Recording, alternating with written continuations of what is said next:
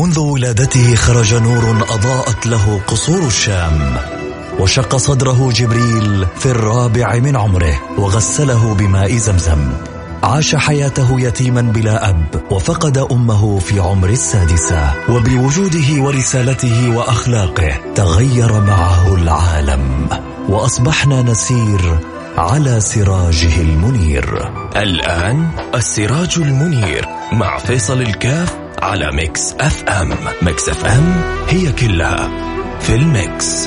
هي كلها في الميكس.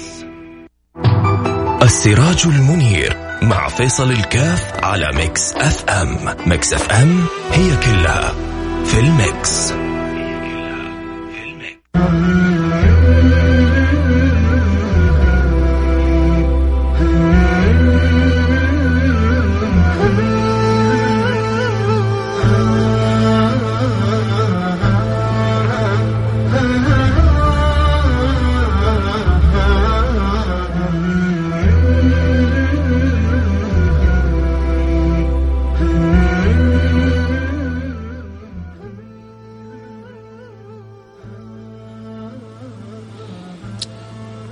بسم الله الرحمن الرحيم، الحمد لله والصلاة والسلام على رسول الله وعلى آله وصحبه ومن والاه. حياكم الله أحبتي في برنامج السراج المنير، البرنامج الذي نتذاكر وإياكم فيه الأخبار عن البشير النذير حبيبكم المصطفى صلى الله عليه وعلى آله وصحبه وسلم.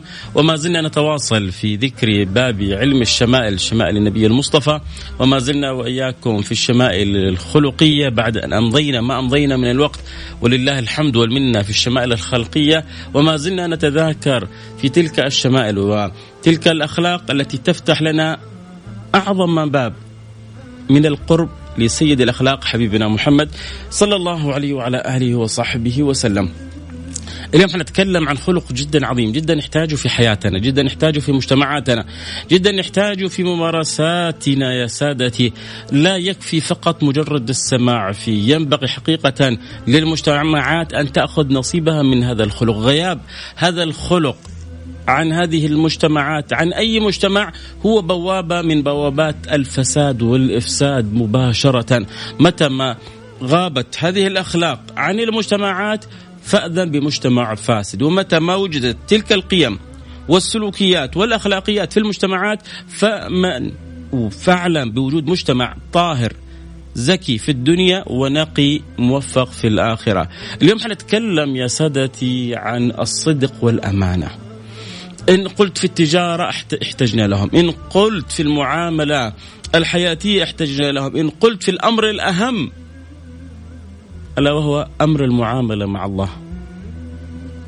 الله أوجدنا له، الله أوجدنا لعبادته، الله أوجدنا لكي نستقيم في هذه الدنيا كما أمرنا، فاستقم كما أمرت.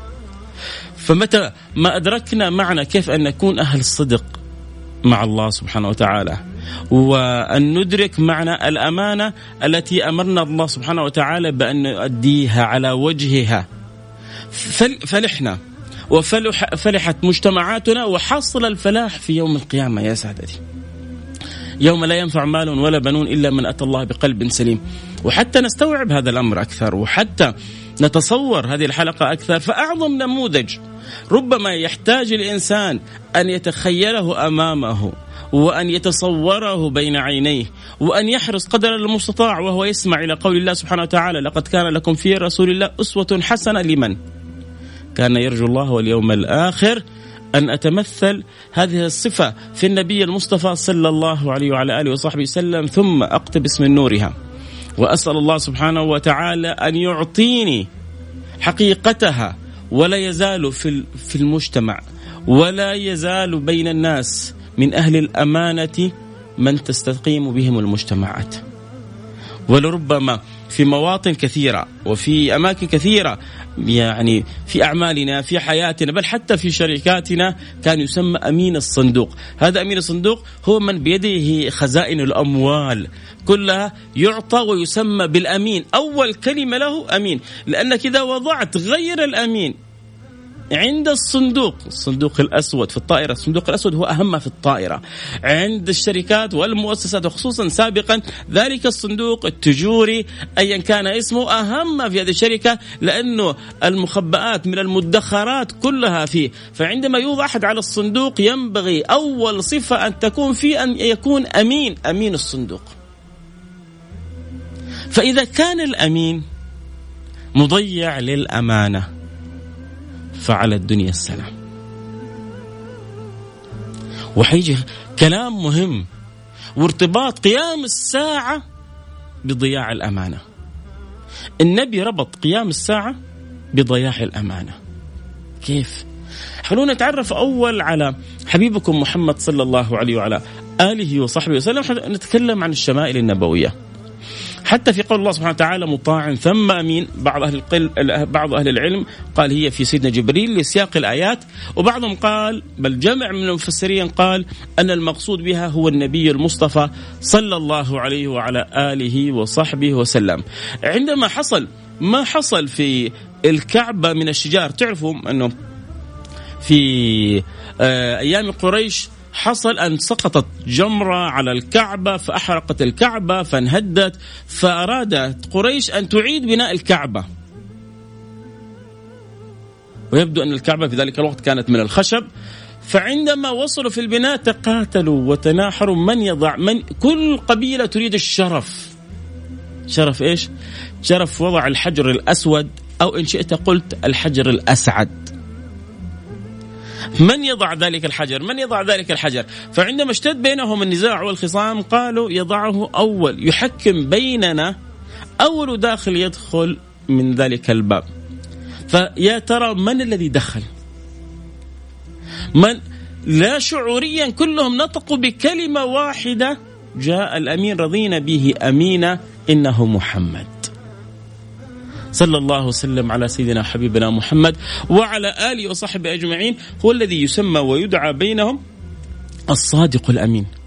كانت من أعظم الصفات والأوصاف التي كان يوصف بها النبي المصطفى بين قومه، لأنهم ما عاهدوا عليه كذبة ولم يعهدوا عليه تضييع للأمانة. بل حبيب أن حبيبكم محمد صلى الله عليه وعلى آله وصحبه وسلم من شدة ما هو معروف بأنه هو, هو الأمين. يا سادتي، عرضت عليه الأمانة الكبرى، عرضت عليه الأمانة الكبرى فتحملها. إن عرضنا الأمانة على السماوات والأرض والجبال فأبين أن يحملنها وأشفقنا منها وحملها الإنسان. ف الحامل الأعظم للأمانة العظمى حبيبكم محمد صلى الله عليه وعلى آله وصحبه وسلم، وهو الذي دعا إلى أن نؤدي الأمانات. إن الله يأمركم أن تؤدوا الأمانات إلى أهلها. فكيف فكيف به فكان في حال حتى الجاهلية لما تكون عند الناس أمانات، أحسن واحد نعطيه الأمانة هو حبيبنا محمد. أحسن واحد يعطي الأمانة محمد بن عبد الله. عندي أمانة أضعها فين؟ أنا مسافر، أنا خارج، أضعها عند محمد. ليش؟ لأنه هو الأمين الصادق الأمين. فكانت قريش تعرف هذا الأمر في حبيبنا رسول الله صلى الله عليه وعلى أهله وصحبه وسلم. حتى أبو سفيان لما كان يخبر سيدنا عبد الله بن عباس عن قصته مع هرقل، لما سألوا عن النبي صلى الله عليه وعلى آله وصحبه وسلم ماذا كان يأمركم، فقال له ما قال، فقعد عليه هرقل زعمت أنه يأمركم بالصلاة والصدق والعفاف والوفاء بالعهد وأداء الأمانة. قال وهذه صفة النبي وهذه صفة الأنبياء. ما هو الروم النصارى يعرفون ما عندهم ما عندهم من بقايا الإنجيل، وعندهم ما عندهم من بقايا من بقايا ما سبق من الكتب، فيعرفون شيئا من صفات الأنبياء. فما كان من هرقل الروم إلا أن قال له إن هذه صفة الأنبياء. ما الذي يقابل الأمانة يا سادتي؟ نسأل الله السلامة والعافية، الخيانة. وهذا هذه الطامة إنك إن لم تكن أمين يخشى عليك من الخيانة. وأعظم الخيانة أن تخون نفسك التي بين جنبيك في معاملة ربك سبحانه وتعالى. أن تجعل يعلم خائنة الأعين وما تخفي الصدور. أن تعلم العين كيف تخون. أن يكون للسان نصيب من الخيانة. أن يكون لأفعالك نصيب من الخيانة. ومتى يكون لك نصيب من الخيانة؟ عندما تضيع الأمانة. إن الله يأمركم أن تؤدي الأمانات إلى أهلها. أمر من الله سبحانه وتعالى بكل معاني الأمانة. النبي صلى الله عليه وعلى آله وسلم لما كانت كان هو مستودع الأمانات، وكانت الأمانات كلها تجبى وتعطى لرسول الله صلى الله عليه وعلى آله وسلم، واستمر هذا الحال حتى بعد إعلانه عن هذا الدين وعن هذه الرسالة، وحتى بعد استحثاثه القوم على أن يدخلوا في دائرة لا إله إلا الله محمد رسول الله. ما زالت الأمانات عندهم ثلاثة عشر سنة، والنبي لربما يخالف عدد كبير من كفار قريش، ومع ذلك يعرفون أنه إن أردنا أن نضع أمانة وضعناها عند محمد. فلما جاء يوم الهجرة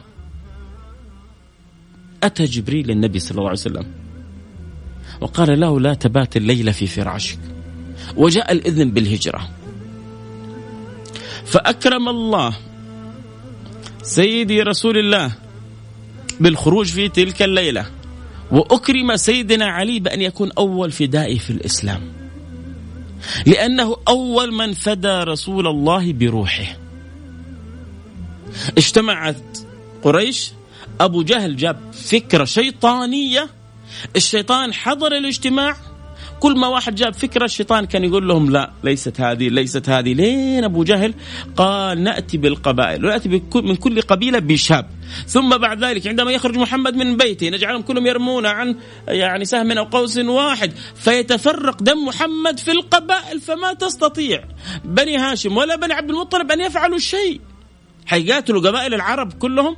الشيطان لما سمع الفكرة هذه قال بس هي هذه الفكرة الشيطانية التي ينبغي أن تدعم. أي تلك الفكرة؟ جمعوا عدد من أولاد القبائل، كل واحد مستعد بنصله وبسهمه، يريد أن يعني يضع ذلك السهم في صدر رسول الله صلى الله عليه وعلى آله وصحبه وسلم. لكنه محمد يا جماعة، لكنه نبي الله، لكنه حبيب الله، لكنه رسول الله، لكنه صفة الله في خلقه، لكنه الذي أحبه الله، لكنه الذي لم يحب الله أحدا مثله، إنه محمد سيد الخلق وسيد الكون. ما كان من الله إلا أن حمى رسول الله. خرج رسول الله من أمامهم أصابهم النعاس، الله سبحانه وتعالى أجرى عليهم النعاس. خرج الرسول من بيته ومعه حفنة من التراب يسقطها على رأس كل واحد منهم، وجعل علي مكانه. تعرفوا ليش جعل علي؟ ليش ما أخذ علي؟ تعرفوا ليه أحبه؟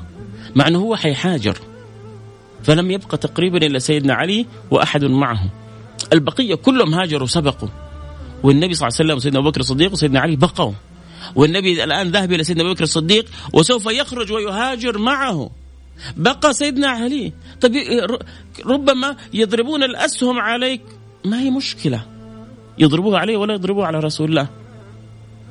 ربما يقتلوك، في نظرهم أنا مقتول وعند الله أنا شهيد. ويا بخت سيدنا علي عندما يكون أول شهيد، ويا بخت سيدنا علي عندما يكون أول فدائي.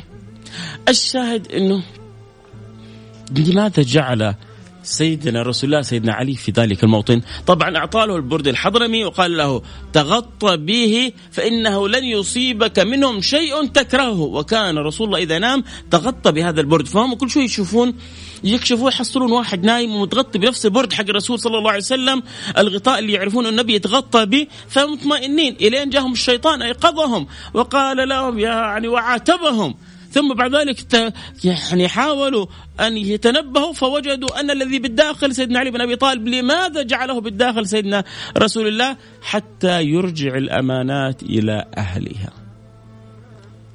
هم يريدون أن يقتلوك يا رسول الله، وإن كان مش هو علمنا أن لا نكون إمعات، إن أحسنوا أحسننا وإن أساءوا أساءنا. نحن تربينا في مدرسة محمد، إن أحسنوا أحسننا وإن أساءوا أحسننا. يريدون قتلي وأنا أريد أن أرجع الأمانات إلى أهلها. أبقى سيدنا علي حتى يرجع الأمانات التي عند رسول الله صلى الله عليه وعلى آله وصحبه وسلم إلى أهله. لكن بعض الناس عندما يحجبوا يسلبوا. سيدنا علي لما راح لليمن أرسل ذهيبة قطعة من ذهب فوزعها النبي صلى الله عليه وعلى آله وصحبه وسلم بين أربعة من الصحابة. فقال بعض الصحابة، لأنه يبدو أنه لو زعى كانوا من المؤلف قلوبهم، من المؤلف قلوبهم يعني حديثي عهد بإسلام، فقال بعضهم نحن أولى، إحنا أولى بقطعة الذهب هذه من أولئك الأربعة. وبعضهم بيشوف أنه أسلموا قبل، خدموا قبل. يا جماعة، لا أحد يمن على الله سبحانه وتعالى بعمل يقوم به. انتبه، تضيع أعمالك إذا حصلت لك المنية. الله يمن ولا يمن العبد. تضيع صدقاتك بالمن والأذى، انتبه. فهؤلاء كانهم يمنون نحن أولى وإحنا أحق. فما كان من النبي صلى الله عليه وعلى آله وسلم إلا أن قال ألا تأتمنوني وأنا أمين في السماء يأتيني خبر السماء صباحا مساء. أنا الأمين في السماء وأنا الأمين في الأرض وأنا الأمين في كل مكان، ألا تأتمنوني؟ توجيه شديد قوي من الحبيب صلى الله عليه وعلى آله وصحبه وسلم، لأنه جالسين بيقولوا إحنا أحق، كأنه النبي مش عارف مين الأحق بتلك السبيكة حتى يقسمها وحتى يوزعها بين أصحابه. ما هو البعض عندما تأخذ الدنيا نصيبها منه يكون متعلق بما في الدنيا. لما وزع النبي الغنائم بعد إحدى الغزوات قالوا قال بعض الأنصار حن النبي إلى أهله فجمعهم وقالوا ما مقال بلغتني عنكم في قصة مؤثرة مبكية. الأنصار لما جمعهم النبي بكوا حتى خضلت لحاهم من شدة البكاء، لأنهم استحوا كيف قالوا كذا أمام يعني بين يدي رسول الله صلى الله عليه وعلى آله وصحبه وسلم. بعد ذلك النبي أعطاهم عبارة مهمة، قال لهم أما ترضوا أن يرجع الناس بالشاة والبعير؟ وكان بعض اللي حرجعوا هؤلاء بعضهم صحابة لكنهم حديثي عهد بإسلام. أما ترضوا أن يرجع الناس بالشاة والبعير وترجعون أنتم برسول الله؟ الله الله الله الله على قلوب تدرك معنى ذوق أن ترجع برسول الله. في الزمان هذا كثير من من الأمور، من الشهوات، من المشتهيات، لربما الإنسان يمتنع عنها لأجل الله سبحانه وتعالى. كثير من الرغبات والنزوات قد يمتنع عنها الإنسان بحث عن رضا الله سبحانه وتعالى. خلي الناس كلها ترجع بالشهوات والملذات، بالغرائز والأمور التي عندهم مستحبات. ارجعوا أنتم بالله وبرسوله. أما ترضون أن يرجع الناس بالشاة والبعير؟ والله إن لحظة صفا مع الله، أن لحظة صدق مع رسول الله، أن حسن إقباله بين يدي الله تسوى الدنيا وما فيها. بس إحنا ما عرفنا الأولويات. من النبي جالس يفهمنا بس ما, ما إحنا راضين نفهم. بيقول لنا ركعتي الفجر خير من الدنيا وما فيها. ركعتي الفجر خير من الدنيا وما فيها، إنه لحظة تقف أنت. ما هو في هذا، هذه في نافلة، فكيف الفرض؟ هل يعقد تكون ركعتين الفجر؟ إذا صلاة الصبح هذه إيش تعادل عند الله سبحانه وتعالى؟ إذا ركعتين السنة النافلة خير من الدنيا وما فيها، أجل ركعتين الصبح هذه صلاة الفجر هذه إيش تعادل عند الله؟ لكن الناس تضيع الصلاة ورا الصلاة، ما تحزن ولا تتأثر ولا تبكي ولا تتغير ولا تتمعر ولا تتلون ولا تزعل ولا آه يعني تحاسب نفسها. لكن خليه تضيع عليها حفلة من الحفلات، أو تضيع عليها شيء من المشتهيات، أو تضيع عليها حاجة من الرغبات والأمنيات. شوف كيف المحاسبة، شوف كيف التأثر، شوف كيف النكد الذي يصيب الإنسان. كيف أنا فاتتني، كيف أنا غفلت عنها، كيف أنا ضيعت تلك الفرصة، كيف أنا ما انتبهت. ترتيب الأولويات ضاع عند الناس يا سادة، وهذا من تضييع الأمانة يا سادتي. لما نحن نتكلم عن الأمانة وخلق الأمانة؟ لأنه يا سادتي إذا ضيعنا الأمانة فانتظر الساعة. جاء أعرابي يسأل النبي صلى الله عليه وعلى آله وصحبه وسلم: يا رسول الله متى الساعة؟ النبي واصل حديثه، حتى قال بعض الصحابة: لعل رسول الله كره حديث الأعرابي. فلما انتهى النبي من حديثه قال: أين السائل؟ قال: أنا. قال: إذا ضيعت الأمانة فانتظر الساعة. إذا ضيعت الأمانة فانتظر الساعة. قال يعني آه هذا الأعرابي إن شاء الله إذا إذا ربي الله يجعلنا وياكم من أهل الجنة ورأيناه يحتاج تقبيل على الرأس، لأنه خرج لنا معلومات مهمة من رسول الله، معلومات ربما في زماننا هذا إحنا نحتاجها مليون مرة أكثر من ذلك الزمان. فأخذ يفصل مع النبي ويقول: كيف إضاعتها يا رسول الله؟ أنت بتقول إذا ضيعت الأمانة فانتظر الساعة. طيب كيف تضيعها؟ كيف الأمانة بتضيع؟ لمسألة جدا مهمة. إذا ضيعت الأمانة فانتظر الساعة. قال: إذا وسد الأمر إلى غير أهله. طبعا هذا ليس ليس حصر ضياع الأمانة في هذه الصورة، لكن هذه صورة من الصور المهمة التي تكون في آخر الزمان فتنبئ عن قيام الساعة. فلذلك احنا كل ما كنا في مجتمعاتنا حريصين على القيام بالأمانة، على أداء الأمانة على وجهها، على الحرص على على الحرص على أن يكون نصيبنا من من إدراك معنا أن خير من استأجرت القوي الأمين. والقوة هنا لربما مربوطة بالأمانة، أن الأمانة تحتاج إلى قوة باطنية، ليست فقط القوة الظاهرة، قوة باطنة تعين، لأنه قد قد يضعف الإنسان. كم من مدير مالي ضعف أمام مغريات الشركات الأخرى، كم من مدير مالي عرضت عليه الهدايا الهدايا لا لوجهه ولا لشخصه، لكن لأن في منصبه يستطيع أن يمرر كثير من الأمور. وكم وكم وكم ضعف الكثير من الناس، وكم قبلوا الرشاوي، وكم قبلوا ما يسمى بالهدايا وهي أبعد ما تكون من الهدايا. يحكيني يحكيني هو والله هو بنفسه ذلك الشخص يعين في فترة من الفترات مسؤول كبير.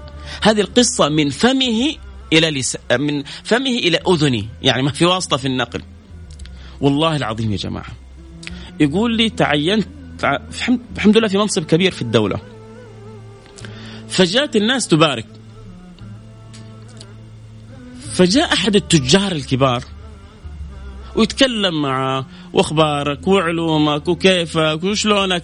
المهم فجرى الكلام ذلك الوقت عن الخروج للبر، وكان الجو يعني في بدايات الشتاء وال يعني المتعة والمزارع. فيسألوا فعن المزارع، فقالوا: لا أنا ما عندي أي مزرعة. قال له: أفا ووصلتك المزرعة؟ مزرعة؟ أفا أنت بالمنصب هذا وما عندك مزرعة ووصلتك المزرعة؟ يقول: والله قال قلت له لولا الشيب اللي في لحيتك لخليت الأمن اللي عندي يشيلك ويطردك من مكانك.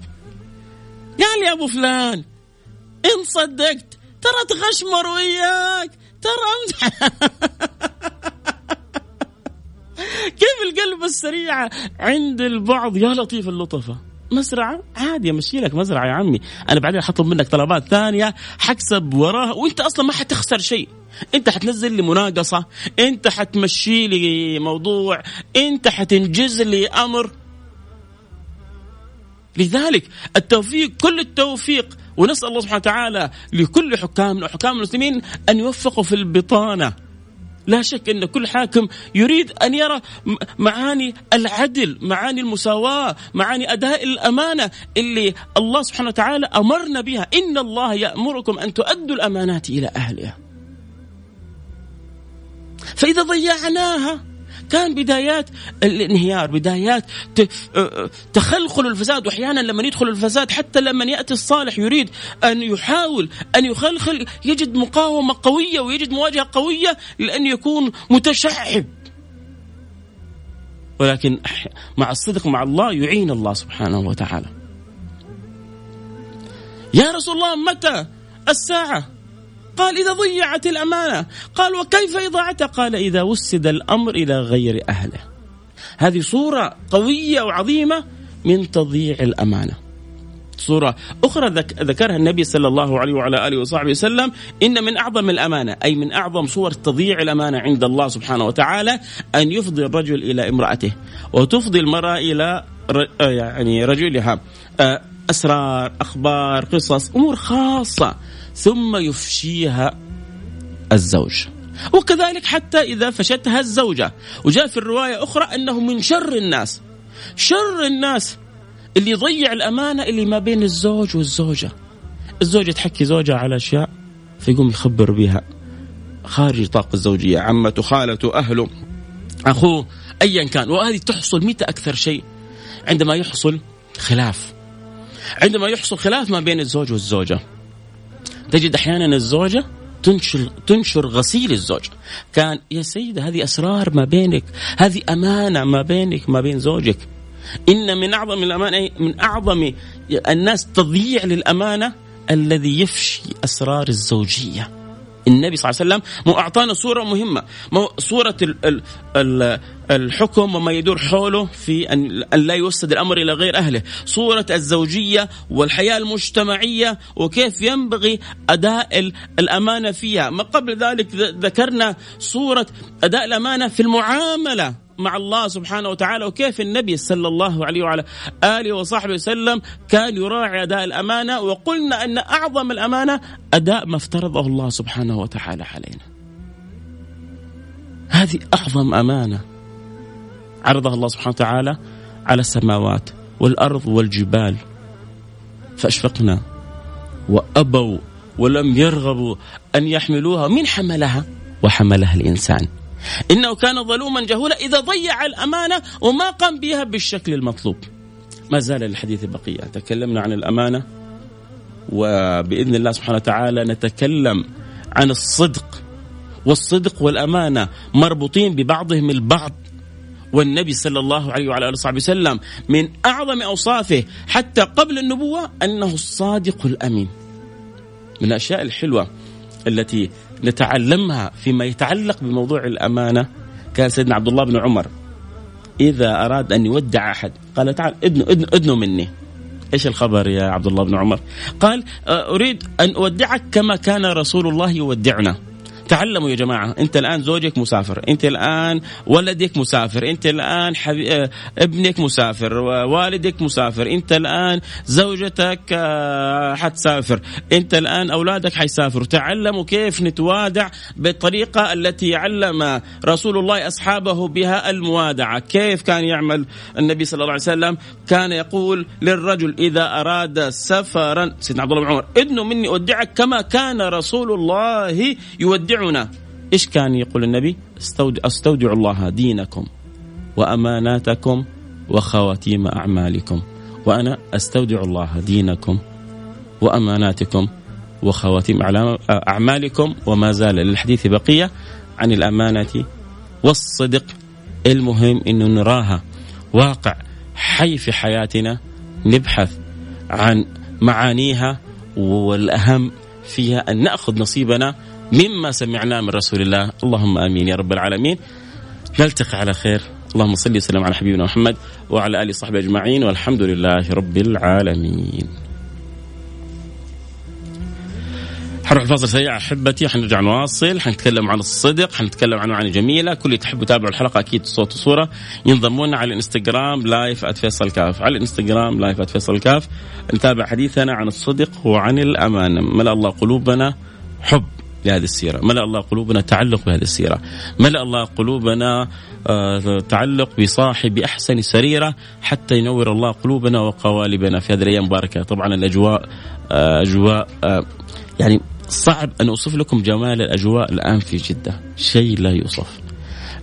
فأنا أتكلم حكم أني خرجت من المسجد وذهبت إلى استوديو الإذاعة، فما شاء الله تبارك الله. فأتمنى أنه اللي يستمعوا الآن للبرنامج أن يكونوا كذلك مستمتعين بسماعهم للبرنامج. أجواء حلوة وبنسمع كلام حلو عن النبي صلى الله عليه وآله وسلم، كلام حلو مش عشان أنا بتكلم به لأنه مادح نفسه كذاب زي ما يقولوا، لكن أجواء حلوة وكلام حلو، لأن الكلام عن عن عن أحلى ما في هذه الدنيا، عن حبيبكم محمد. حتى اللي ما يعرف يتكلم زي لما يتكلم في رسول الله يطلع الكلام حلو. أي ح أي أحد حيكلمنا عن رسول الله كلامه حلو وهو حلو، كل حاجة تخرج منه حلوة طالما الكلام في رسول الله صلى الله عليه وعلى آله وصحبه وسلم. المهم القلوب تتعلق، والأخلاق بالنبي تتخلق، والسلوك على هدي النبي يكون لنا فيه سلوك حتى نصل بذلك إلى ملك الملوك الحق سبحانه وتعالى. هنروح الفاصل سريع ونرجع ونواصل. زي ما قلنا تحب تتابع الحلقة صوت وصورة، انضم لنا على انستغرام لايف @فيصل كاف اف اي اي اس اي ال كي اي اف. تحب تكون معنا عبر الأثير، اللي يحب او بعض مناطقهم يكون فيها الصوت في مشكلة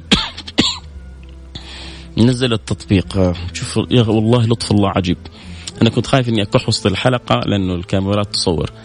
ما شاء الله تبارك الله، يعني الحمد لله عدت الحلقة بلطف بلطف من الله سبحانه وتعالى. الآن لما خلصنا التصوير الجزء الأول، الآن الجزء الثاني حنرجع بعد شوية نكمله، جات الكحة شوية. لكن دعواتكم لنا الله يمن علينا بالشفاء وبالعافية ويقبلنا وإياكم على ما فينا، اللهم آمين يا رب العالمين. يلا حنروح فاصل سريع ونبدأ على طول ونكمل الحلقة.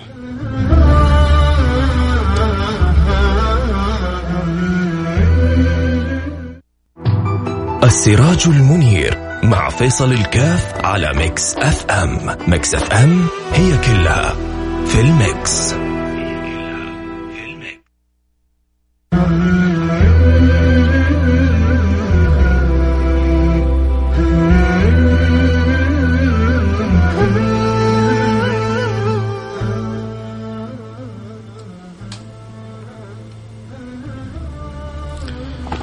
بسم الله الرحمن الرحيم، الحمد لله والصلاة والسلام على رسول الله وعلى آله وصحبه ومن والاه. حياكم الله أحبتي في برنامج السراج المنير، البرنامج الذي نتذاكر وإياكم فيه أخبار البشير النذير حبيبكم المصطفى صلى الله عليه وعلى آله وصحبه وسلم. هل هناك أجل وأجمل من الحديث عن أعظم من أحبه الله سبحانه وتعالى؟ ما أحب الله أحدا مثل ما أحب النبي محمدا.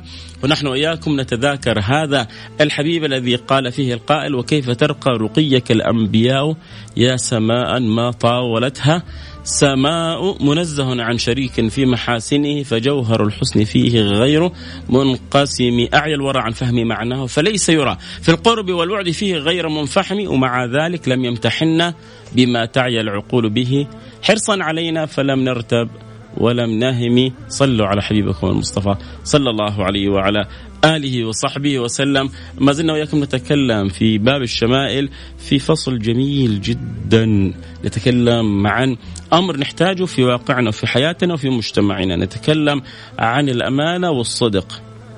إذا ضاع الصدق وضيعت الأمانة فعلى الدنيا السلام.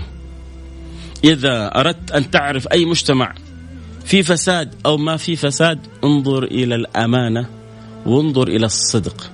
والصدق يا جماعة عزيز، ولذلك أول من يخاف أن يتكلم فيه المتكلم أخوكم الفقير. يعني أكلمكم عن الصدق وأين أنا من الصدق. الصدق جدا عزيز يا جماعة، والذي يقابل الصدق الكذب كما أن الذي يقابل الأمانة الخيانة. فالخيانة مصيبة والكذب كذلك مصيبة. النبي صلى الله عليه وعلى آله وصحبه وسلم لما ذكروا له أن المؤمن أيزني المؤمن قال قد يزني، أيسرق المؤمن قال قد يسرق، أيكذب المؤمن قال لا لا يكذب. هذه وكأن لأنه تلك الأخطاء يعملها الإنسان وهو عارف أنه مخطئ. عندما نسأل الله السلامة والعافية يفعل فاحشة أو يرتكب يعني جريمة مثل السرقة، عارف إنه هو واقع في مصيبة، فإن ربي غفر له إن ربي ستر عليه حيعاتب ويحاسب نفسه وبعد ذلك حينتبه. لكن الكذب إذا استمر الإنسان الكذب خلاص يصبح كذاب ولا يشعر، وهذه الصفة ما تليق بالمؤمن أبدا، لأنه من صفات المنافق. آية المنافق ثلاثة: إذا حدث كذب، وإذا وعد أخلف، وإذا اؤتمن خان. احنا نتكلم الآن عن الأمانة والصدق، ويقبلها الخيانة والكذب، النبي جمعها في حديث واحد، وهو وصفه كان واحد، الصادق الأمين، حتى من قبل النبوة ما تجيله. عشان كذا لما نزل قول الله سبحانه وتعالى: وانذر عشيرتك الأقربين، جمعهم النبي صلى الله عليه وعلى آله وسلم، وحدثت له حادثة تبرز معاني تصديق أولئك المجتمعات له، سوف نأتيها نأتي بها بإذن الله سبحانه وتعالى. لكن خلونا كذا نعرج على حتى نظرة الأعداء للنبي صلى الله عليه وسلم. كان النبي صلى الله عليه وسلم كما ورد أن أبا جهل قال للنبي صلى الله عليه وسلم: إن لا نكذبك، إن لا نكذبك، وما أنت فينا بمكذب، ولكن نكذب بما جئت به. ولذلك نزل قول الله سبحانه وتعالى: فإنهم لا يكذبونك ولكن الظالمين بآيات الله يجحدون. إيش هو استعباط؟ هو لا لا أنت عندنا صادق، بس اللي جيت بي أنا إحنا ما نصدقك. طب إذا هو صادق أنت لازم تصدق اللي جابي، ما تجي هي إنك عندنا صادق إنك لست بمكذب ولكن ما جئت به، هذا هذا هذا اللي إحنا نكذبه. فإنهم لا يكذبونك ولكن الظالمين بآية الله يجحدون. هم عارفين أنه أنت حق، وجحدوا بها واستيقنتها أنفسهم ظلما وعلوا. إحنا عارفين أنه أنت الصادق وما تأتي به الصدق. الصديق كيف سمي صديق؟ سيدنا أبو بكر الصديق ترضوا عن رضي الله عنه وأرضاه. سيدنا أبو بكر الصديق لما جاءت قصة الهجرة، رحلة الإسراء والمعراج، رجع النبي، كان أشد الناس فرح بالخبر هذا أبو جهل وأبو لهب. قالوا له: إذا جمعنا لك الناس تحكيهم القصة؟ فرح طائرين من الفرح. هم يقول لك: وصلنا إلى إلى مفرق الطرق اللي حيخلي الناس كلها تكذب النبي هذا، تكذب محمد، تعرف أن هذا محمد كاذب. جمع الناس حكاهم النبي القصة، حصلت المعجزة. بعض اللي عندهم خبرة، لأنه رحلة الشتاء والصيف كان أهل قريش معروفين دائما يروحون الشام، فبعضهم خبراء فاهمين وعارفين المسجد الأقصى. فجاء بعضهم قال للنبي صلى الله عليه وسلم: صفه لنا. يقول النبي بيقول: ما كربت كربا مثل ذلك، يعني ذلك اليوم ما عمري أصبت بكرب. أنا أتحداك أنت وأنت داخل، لو أنا قلت لك أصف لي الجامع اللي تصلي فيه كم طاقة فيه، وكم ب... أنت تصلي فيه كل جمعة، يمكن لك سنوات أنت تصلي فيه، عاد إلا إذا مسجد واحد صغير وباب واحد وكذا حتفوز علي في التحدي. لكن غالب المساجد أتحدى أتحدى الواحد فينا يعرف كم سارية، كم باب، كم شرفة، ما نقدر. فيقول النبي: فكربت كربا شديدا. إيش إيش شوف الكرم الرباني، الله سبحانه وتعالى نقل المسجد الأقصى من مكانه حتى وضعه أمام رسول الله، فأخذ يصف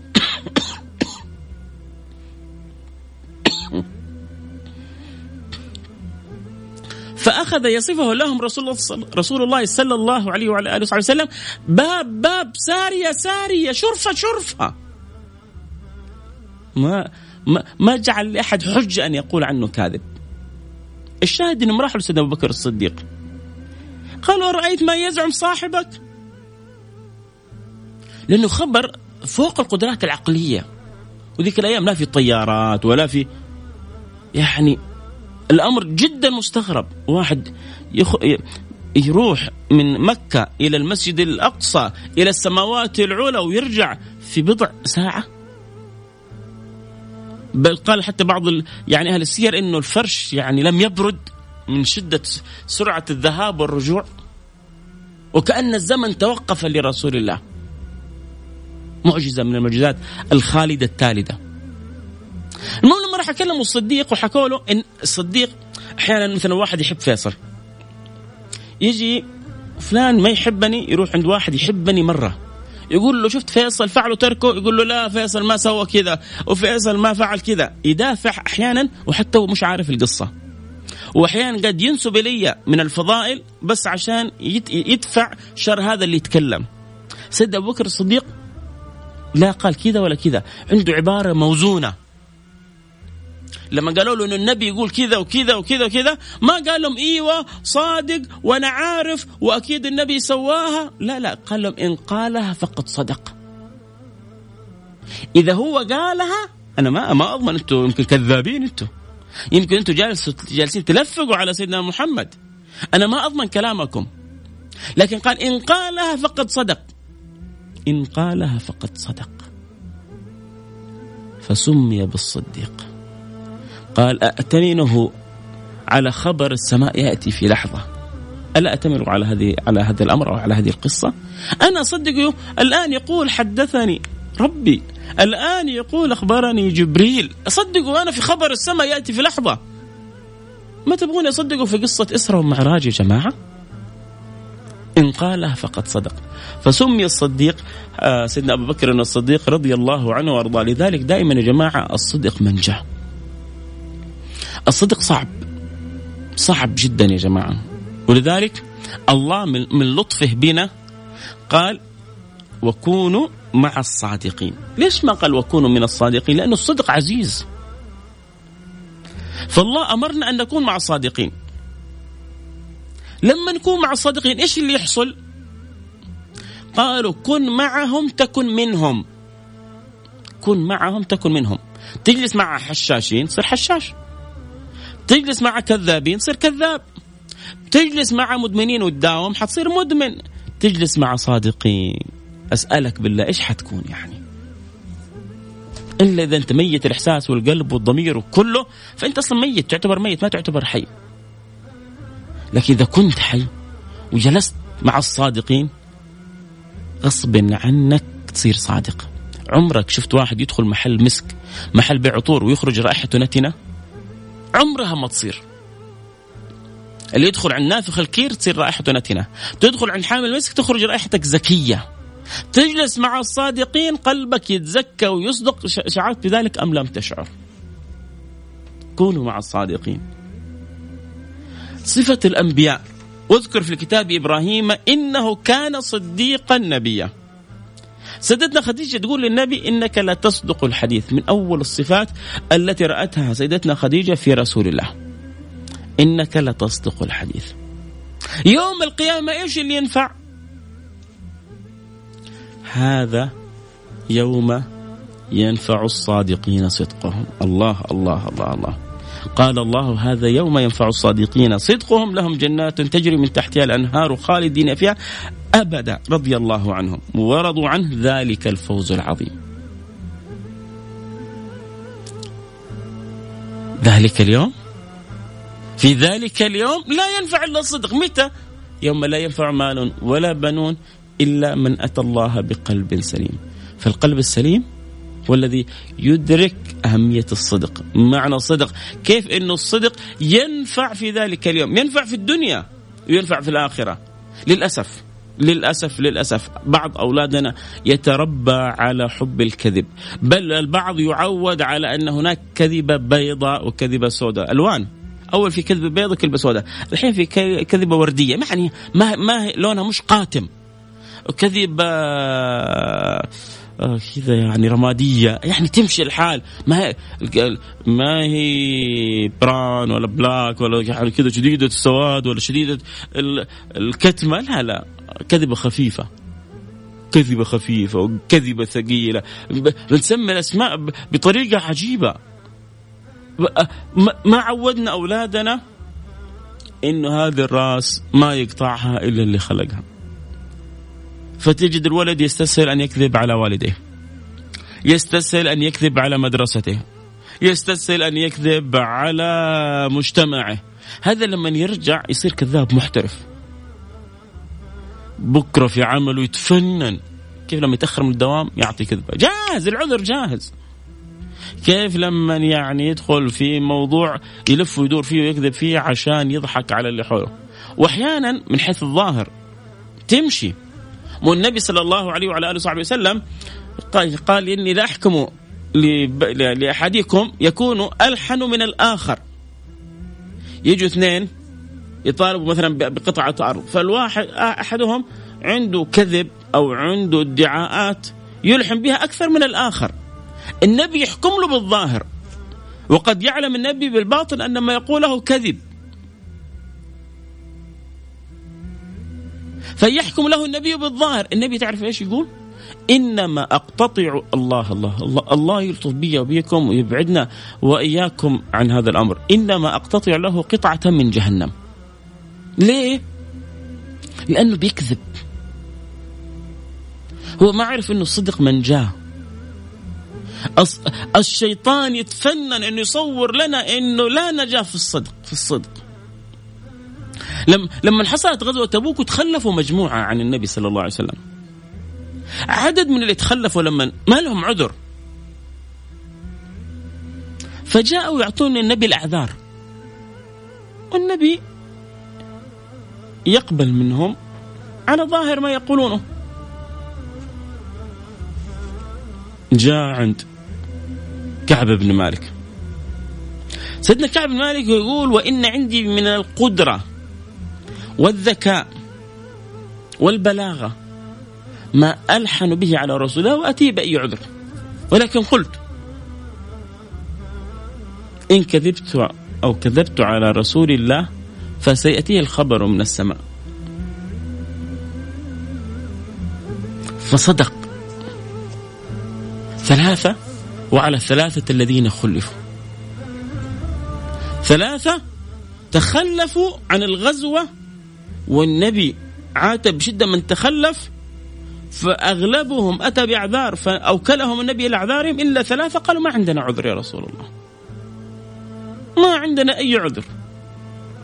فالنبي صلى الله عليه وسلم عاقبهم ومنع الناس من الكلام معهم، حتى أنهم يحاولوا يمروا قدام النبي ويسلموا عشان يرد عليهم السلام.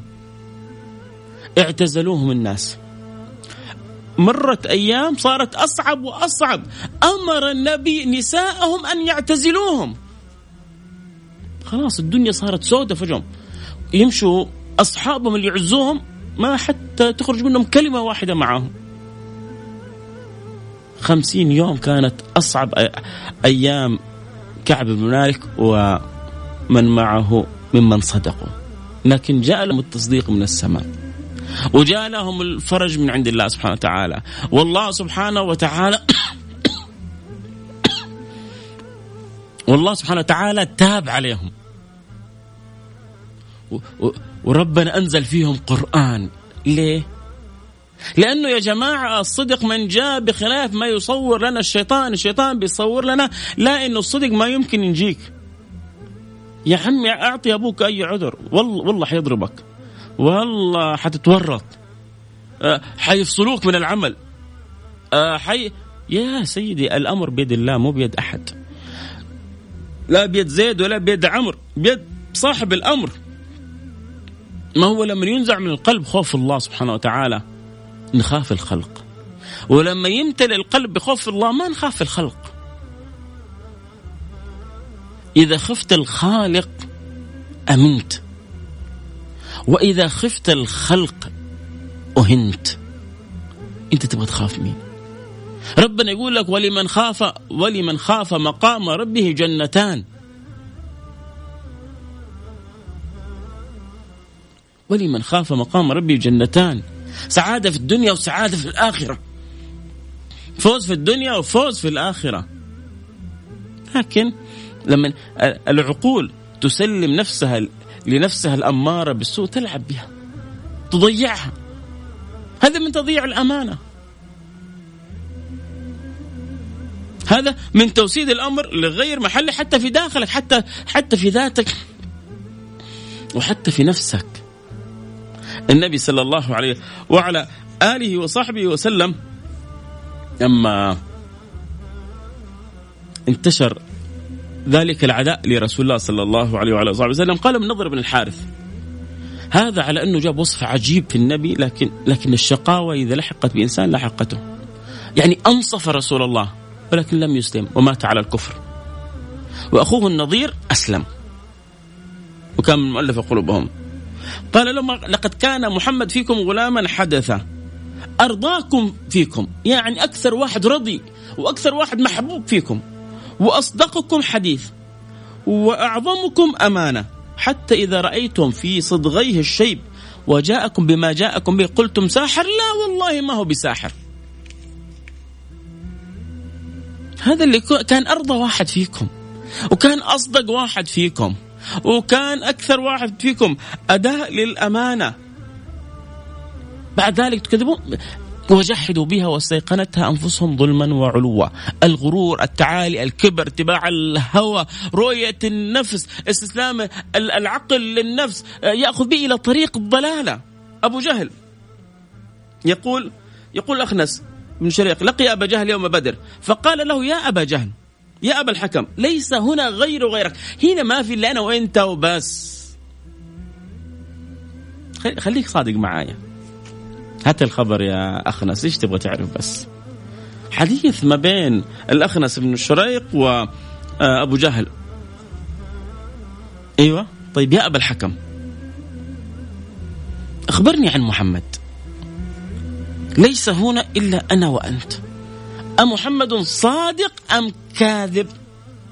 أنت إيش شايف في النبي، صادق ولا كاذب؟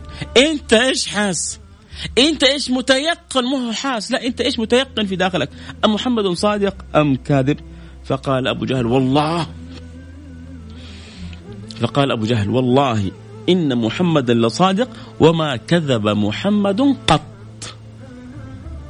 ما, ما عمره كذب في حياته، لا هو صغير ولا في شبابه ولا في شيبه، ما عمره كذب. وهذه كانوا هم يعرفونها عن رسول الله صلى الله عليه وسلم. هرقل لما سأل أبو سفيان عن سيدنا رسول الله قال هل تتهمون بالكذب؟ عفوا هرقل لما سأل أبو سفيان عن النبي صلى الله عليه وعلى آله وسلم هل تتهمون بالكذب؟ قال لا، كلهم كلهم عارفين إنه هذا النبي صلى الله عليه وسلم ما يكذب. بل القصة العجيبة إنه النبي صلى الله عليه وعلى آله وسلم لما نزل قول الله سبحانه وتعالى وانذر عشيرتك الأقربين، الله هذا توجيه من الله سبحانه وتعالى للنبي محمد إنك أنذر عشيرتك الأقربين. نادى النبي صلى الله عليه وسلم، صعد على جبل الصفا، قال يا بني فهر يا بني عدي لبطون قريش حتى لبطون قريش حتى اجتمعوا. بدأ ينادي، نادى بطون قريش، فجعل الرجل إذا لم يستطع يرسل مندوب عنه، يرسل رسول حتى يرى ماذا عن محمد. قال لهم النبي صلى الله عليه وسلم أرأيتم لو أخبرتكم أن خيلا بالوادي تريد أن تغير عليكم أكنتم مصدقين؟ قلت لكم في جيش الآن خلف هذا الوادي يريد أن يهجم عليكم، أكنتم مصدقين؟ قالوا نعم.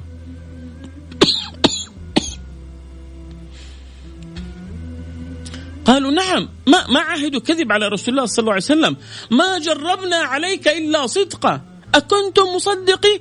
قالوا نعم، ما جربنا عليك إلا صدقة. قال فإني نذير لكم بين يدي عذاب شديد. بدأ يدعوهم إلى الله سبحانه وتعالى، فما كان من أبي لهب إلا أن قال سبحان الله، شوف الشقاوة عم النبي، لكن كتب في أشقى الأشقياء. انت لو نصرت ابن اخوك كان كسبت الدنيا والاخره، كان كسبت العز في الدنيا وكسبت الوجاهه في الاخره، لكن الشقاوه، شقي او سعيد. قال تبا لك، ابو لهب يقول للنبي قال تبا لك لهذا جمعتنا، فانزل الله سبحانه وتعالى قوله سبحانه وتعالى تبت يدا ابي لهب وتب. ليه؟ لانه قال للنبي تبا لك، فالله قال له تبا لك، وإذا كانت من الله لإنسان فأين يكون له الفلاح، بل كل الخسران، لأن الذي قال له تبا لك هو الله سبحانه وتعالى. خلاصة الكلام يا سادتي، محتاجين ونحن نستمع إلى خلق الصدق عن سيدي رسول الله صلى الله عليه وعلى آله وصحبه وسلم. حديث جدا مهم، هو الصدق نحتاج انه نتدرب عليه. الله امرنا ان نكون مع الصادقين، نصاحب الناس الطيبه الصادقه، نبعد عن الناس السيئه الشريره الكذابه. في ناس وبالذات من الصغر، لانه احيانا سبحان الله احيانا في اولاد يتربوا من الصغر على الكذب، على المراوغه، على الخداع، خلاص تكبر يكبر هذا الخلق معه والخصله السيئه هذه معه الا اذا تخلص منها بمجاهده. وفي ناس من الصغر يربى أولادهم بصحبة طيبة وب يعني معاملة جيدة وطريقة وأسلوب حسن، فلا يكون منهم إلا أداء الصدق بطريقته التي يريدها الله سبحانه وتعالى منا. فلذلك يا سادتي النبي صلى الله عليه وسلم يقول لا يزال الرجل يصدق ويتحرى الصدق، بيجتهد بيجاهد عشان يكون دائما صادق حتى يكتب عند الله صديقا. إن الصدق يهدي إلى البر، وإن البر يهدي إلى الجنة، وإن الرجل لا يصدق حتى يكون عند الله صديقا. طيب إيش المقابل؟ وإن الكذب. اسمع يا حبيبي، اسمع حبيبي، الله يرحم والديك، وإذا كان لسان الكذب على لسانك انتبه منه. النبي لما سئل عن أشياء كثيرة قال قد، نعم قد، لما قالوا المؤمن يكذب قال المؤمن لا يكذب. إن الكذب يهدي إلى الفجور، والفجور يهدي إلى النار، وإن الرجل لا يكذب لا يكذب حتى يكتب. الله استغفر الله استغفر الله استغفر الله من كل كذبة كذبناها، استغفر الله من كل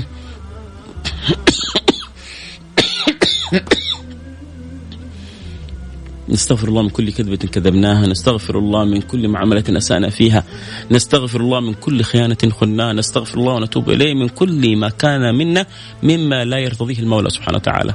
وإن الكذب لا يهدي إلى الفجور، وإن الفجور لا يهدي إلى النار، ولا يزال الرجل يكذب حتى يكتب عند الله كذابا. لك الخيار، تبغى تكتب عند الله صديق، تبغى تكتب عند الله كذاب، الأمر لك. وصلنا إلى نهاية الحلقة. أتمنى أسأل الله سبحانه وتعالى اللي أجعلنا نمضي وقت نتكلم عن الأمانة والصدق أن يخلقنا بها، أن يحلينا بها، أن يكرمنا بها، أن يعطينا إياها ولو لم نكن نستحقها فضلا وتكرما وحنانة منه. اللهم خلقنا بهذه الأخلاق النبوية، واجعلنا على السيرة السوية، واجعل الأمانة سائدة فينا حتى لا تضيع ولا يفسد الأمر، حتى لا تضيع ولا يوسد الأمر إلى غير أهله. اللهم آمين يا رب العالمين. لا تنسوني من دعواتكم الصالحة، نلتقي على خير. ما زلنا متواصلين في الكلام عن شمائل النبي المصطفى. اسألوا الله وألحوا عليه أن يرزقكم كمال الصدق في محبته، وأن تكونوا من أقرب الخلق إليه يوم القيامة، أنا وأنتم وجميع المتابعين وجميع المسلمين. اللهم آمين يا رب العالمين. نلتقي على خير، في أمان الله. السلام عليكم ورحمة الله وبركاته.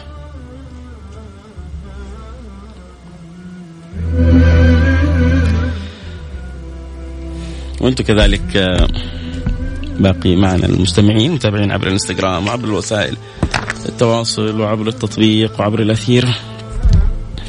يعني إن يكن لي دعاء أدعو الله وأسأل الله سبحانه وتعالى أن يملأ قلوبكم حب وتعلق بهذا الرسول صلى الله عليه وسلم، وأن يكرمنا وإياكم بأن نؤدي الأمانة على وجهها وأن نصدق الحديث. نسأل الله سبحانه وتعالى دائما أن يحفظ لنا ويوفق خادم الحرمين الشريفين لما يحب ويرضى، أن يبارك لنا في بلادنا خاصة، سائر البلاد عامة، يحفظها من كل سوء من كل مكروه. أن الله يصلح سائر حكام المسلمين ويرزقهم البطانة الصالحة، أن يصلح الله الراعي والرعية، وأن يصلح الأمة المحمدية ويصلحنا معهم، ويحسن خاتمتنا وخاتمتكم وهو راضي عنا، وأن يجعل الله آخر كلامنا من الدنيا لا إله إلا الله محمد رسول الله صلى الله عليه وعلى آله وصحبه وسلم. نلتقي على خير، في أمان الله. طبعا الحب يسمع الحلقة يتابعها في المساء على قناة اقرا الساعة التاسعة مساء كل جمعة وسبت، بث تاسعة مساء كل جمعة وسبت ما شاء الله، لها أربع أوقات إعادة. ممكن تدخل على قناة اقرا وتعرف أوقات الإعادة فيها، وإن شاء الله تحصل فائدة. أنا حنزل الأوقات البث الرئيسي وأوقات الإعادة عندي على تويتر إن شاء الله، حنزلها بعد شوية. يا ريت يا ريت تكرما الكل يسوي ريتويت عشان الكل يستفيد. أوقات البث في الإذاعة وفي قناة اقرأ، فرجاء الآن كل يسمعوني وحابين البرنامج يسوي رتويت الآن إن شاء الله دقائق وأنزلها على تويتر على تويتر @فيصل الكاف. كمان ما تنسوني من الدعاء أن الله يعطينا الصحة والقوة والعافية ويرضى عني وعنكم ويفتح لنا ولكم أبواب القبول ويخلقنا بأخلاق الرسول. قولوا آمين. في أمان الله.